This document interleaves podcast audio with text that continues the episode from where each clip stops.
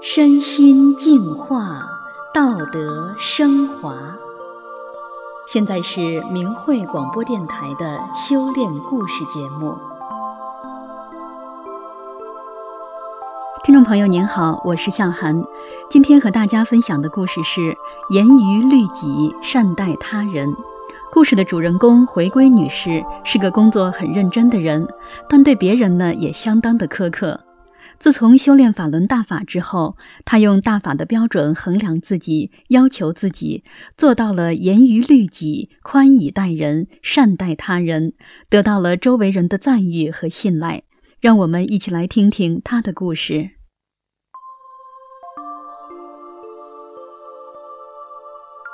修炼法轮大法之前，我在林区的木材造纸厂工作。我抱着一颗炽热的心，全身心地投入到工作中，对自己要求严格，对别人要求也相当的苛刻，所以跟同事的关系很不融洽。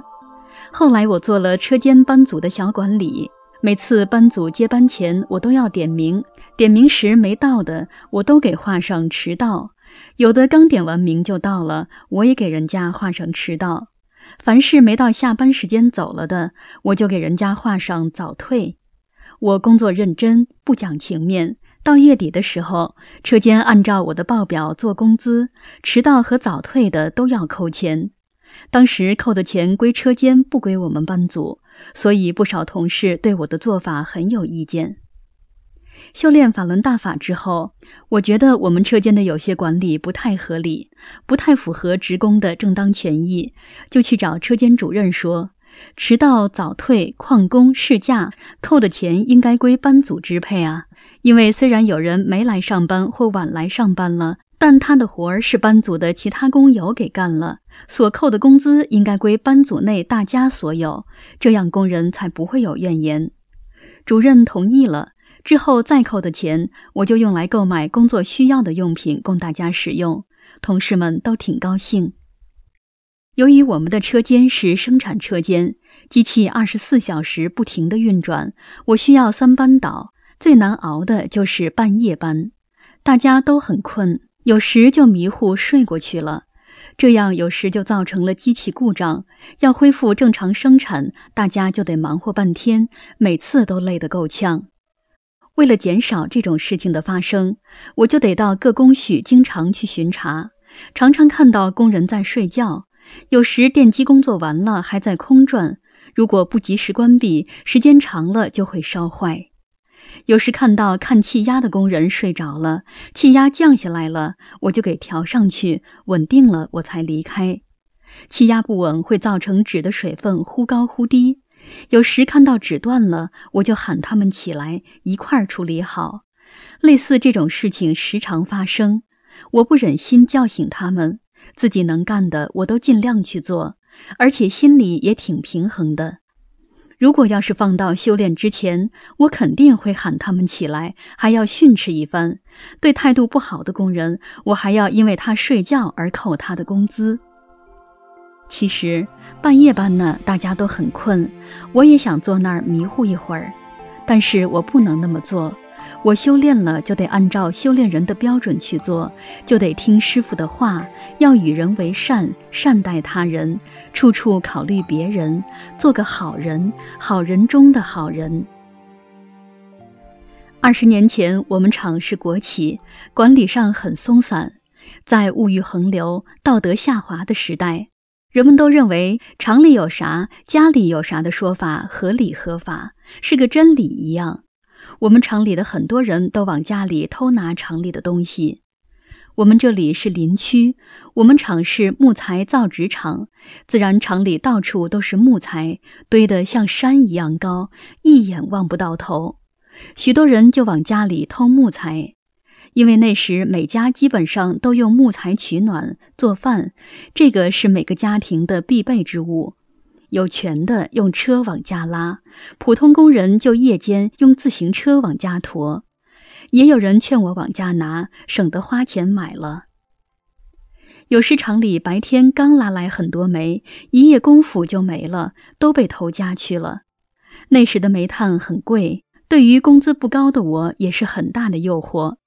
可我得按照修炼人的标准要求自己，绝不投常理的任何东西，因为我明白师傅在悉尼法会讲法中讲的一个法理：不失不得，得就得失。我想，当一个人要做了不道德的事情，要伤害到别人的利益时，就要损德。而这个德对我们修炼人是最重要的，是修炼人必备的。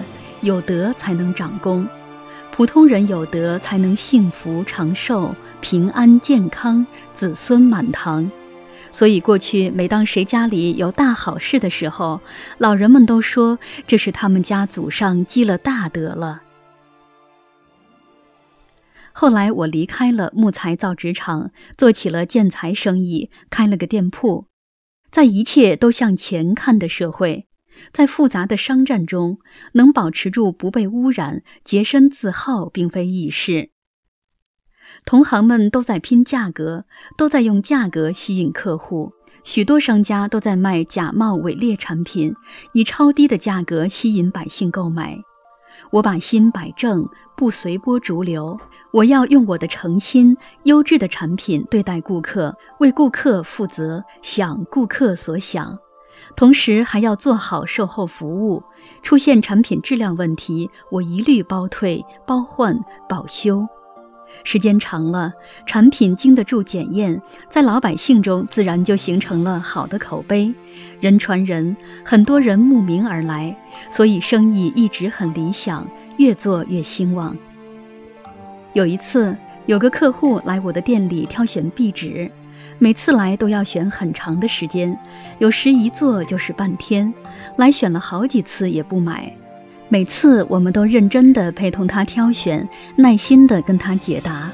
我心里也有点烦他，但我是修炼人，得守住心性，不能嫌弃他。最后他决定购买我们的。他跟我说：“我都去了很多家，他们都烦我，有的往外撵我，就你家态度好，不烦我。”有很多客户到我的商店来买产品时说：“就觉得你人好，实在。”在你这儿买东西，我放心。以后需要啥，只要你有，我都到你家来买。也经常碰到邻居或者客户到我的店里来借工具，我们都热情地招呼他们。啥样的人都能碰到，来借的时候态度很好，都说用完马上还。有的借走了就不还了。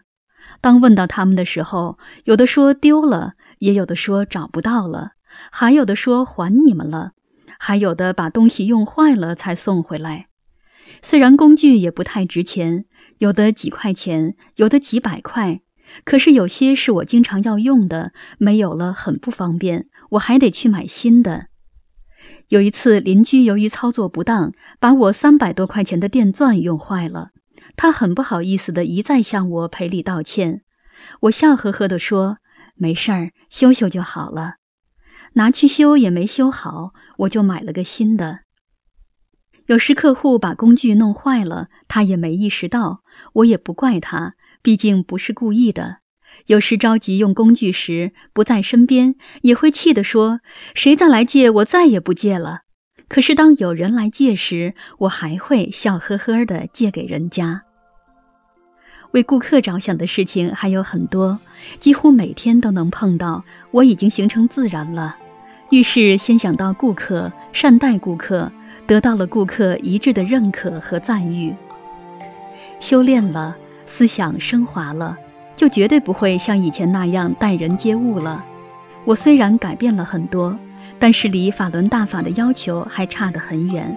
我会继续努力做到更好，希望我的努力付出能带给我周围的人快乐。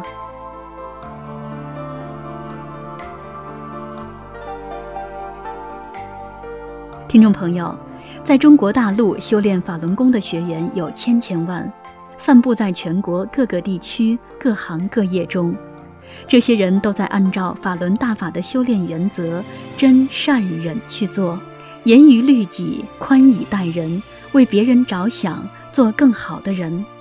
这股力量会在整个社会汇集成巨大的正能量流，给整个社会带来巨大的良性循环。